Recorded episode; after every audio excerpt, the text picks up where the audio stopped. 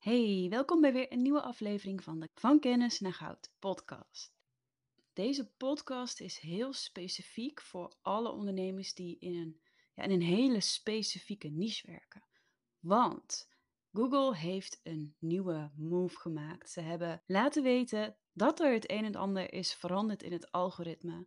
En als jij een ondernemer bent in een hele specifieke niche, dan is deze move van Google echt top voor jou. Want het is nu veel makkelijker om hoge posities te claimen in de zoekmachine als jij in een specifieke niche werkt.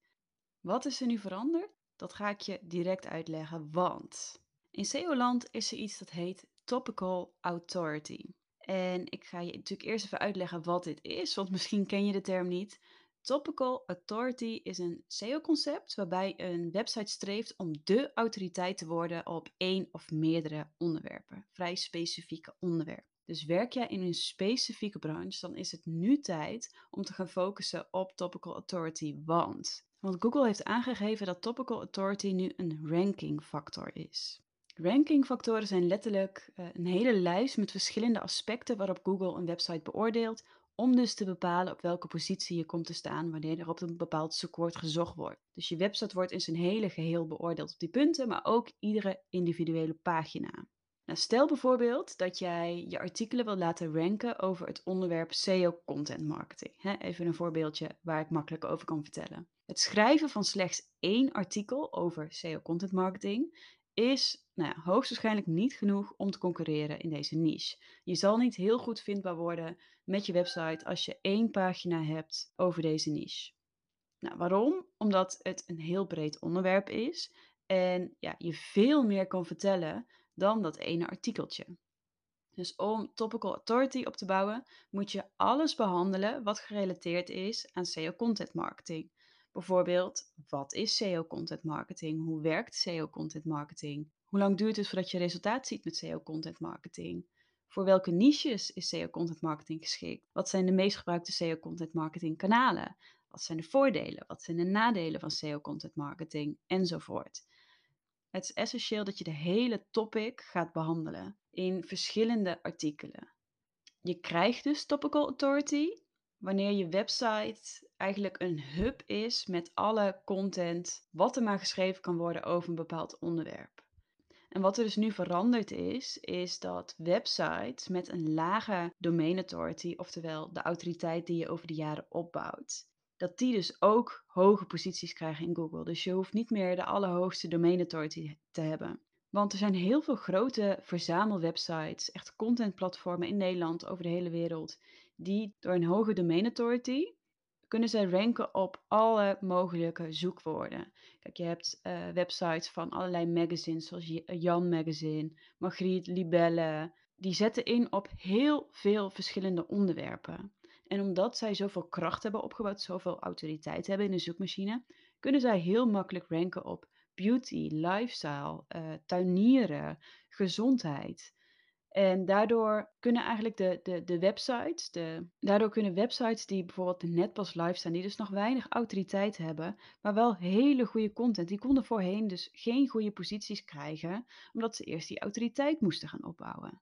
Wat er nu anders is, is dat jij als beginnende website, of als jij uh, een paar jaar pas een website hebt, maar nog niet zoveel hebt gedaan qua SEO content marketing, dan kun je dus door middel van ja, het schrijven over dit onderwerp, door het claimen van jouw specifieke niche, kun je dus in een vrij korte tijd toch die goede vindbaarheid krijgen. En dat is zo fantastisch aan deze aanpassing in het algoritme van Google. Dus mocht jij in een hele specifieke niche zitten, ga je focussen op topical authority. En zorg dat je, ja, je, zorg dat je, zorg dat je die posities gaat claimen. Want nou, je hebt misschien ook al wel de, de, de veranderingen gevoeld op uh, nou ja, de, de, de korte termijn contentkanalen zoals een Instagram en TikTok. Het is heel moeilijk om nog goed zichtbaar daar te zijn, om dat op te bouwen en om te blijven groeien. Ik, uh, ik, spreek nu, ja, ik spreek best wel wat ondernemers en ze geven aan dat de groei eruit is bij een Instagram en een TikTok. Ze houden wel hun uh, engagement zoals het is, maar meer wordt het niet. Een hele goede indicatie is dat het tijd is om je kansen te spreiden en niet meer alleen te focussen op zo'n kanaal.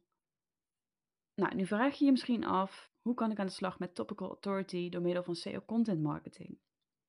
En er zijn vier stappen die je moet zetten om ervoor te zorgen dat je dus een goede autoriteit opbouwt binnen ja, jouw topic, jouw, jouw onderwerp. De eerste stap is een uitgebreide zoekwoordenanalyse.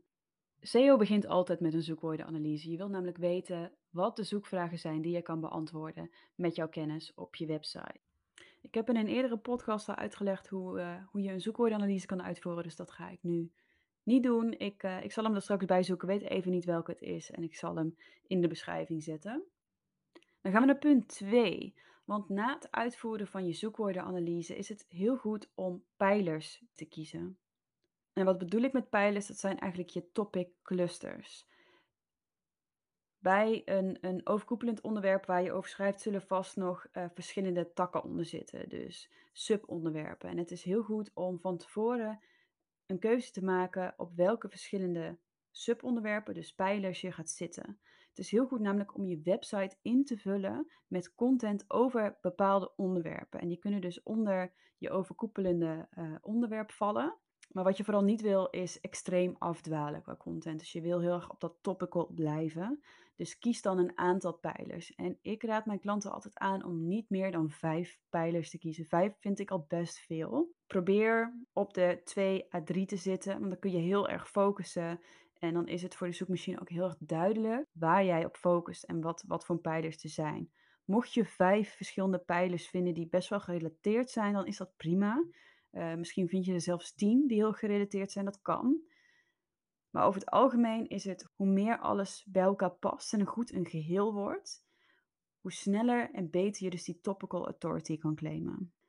Het derde punt wat je moet gaan oppakken is natuurlijk heel erg obvious. Je gaat vanaf dat punt krachtige, sterke, autoritaire content schrijven over de onderwerpen die je hebt gevonden in je zoekwoordenanalyse en die dus vallen onder je verschillende pijlers.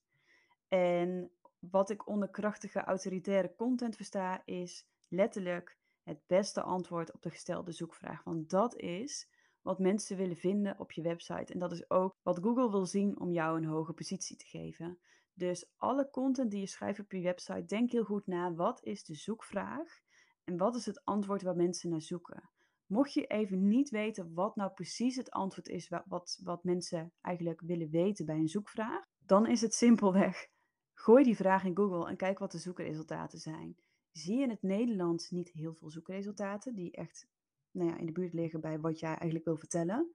Google dan even in het Engels in de Amerikaanse Google. Want ja, in Amerika zijn natuurlijk gewoon veel meer bedrijven, veel groter land. Engelstalige Google zit veel voller. Dus kijk dan daar wat er voor in antwoorden staan. Uh, dat is een hele goede indicator hoe Google kijkt naar bepaalde zoekvragen en wat het antwoord zou moeten zijn. Dus dat is een tip. En dan hebben we het laatste puntje. Punt 4. Focus ook op je linkbuilding. Linkbuilding is het actief verzamelen van linkjes van andere websites naar jouw website. En daarmee verhoog je je autoriteit. Nou ben ik geen groot fan van linkbuilding op de, ja, ik noem het niet de traditionele manier, want de traditionele manier is eigenlijk een hele andere manier. Maar bij linkbuilding denken mensen vooral aan het inkopen van links. En dat gebeurt nog steeds. Google kan ook niet zien dat linkjes ingekocht zijn. Dus ja, vandaar dat het nog steeds op die manier gebeurt. Wat ik je aanraad is om te zorgen dat je content zo goed is op je website dat andere mensen jou linkjes gaan geven als bronvermelding. Dat is de echte manier van linkbuilding. Dus doe het in de vorm van het ontwikkelen van sterke content over uh, nou ja, alle aspecten waar je over wil schrijven. Deel die content overal, waardoor andere mensen ook zien van hé, hey, deze persoon weet alles over dit onderwerp. Op die manier ga je linkjes krijgen. Oké, voordat ik weer een uur vol uh, praat over dit onderwerp, ga ik hem afgrappen. Ik wilde hem kort maar krachtig houden. Oké, dus wat hebben we nu besproken? Topical authority is nu een ranking factor. En dat betekent dat jij, als jij onderneemt in een hele specifieke niche, dat jij vrij snel een goede vindbaarheid in Google kan opbouwen als jij jouw website invult als een soort van content hub over dat specifieke onderwerp. En dat doe je door een goede zoekwoordenanalyse uit te voeren, door daarna een aantal content clusters te bepalen, waar dus de, de, de content onder komt te vallen, zodat je heel erg binnen die hele specifieke onderwerpen blijft zitten, zodat je niet afdwaalt. dat je daar hele sterke content over gaat ontwikkelen en dat je gaat kijken of je kan focussen op linkbuilding. Dus dat je wel linkjes binnen gaat krijgen naar je website omdat je zoveel goede content ontwikkelt. Dat is de essentie van het krijgen van topical authority.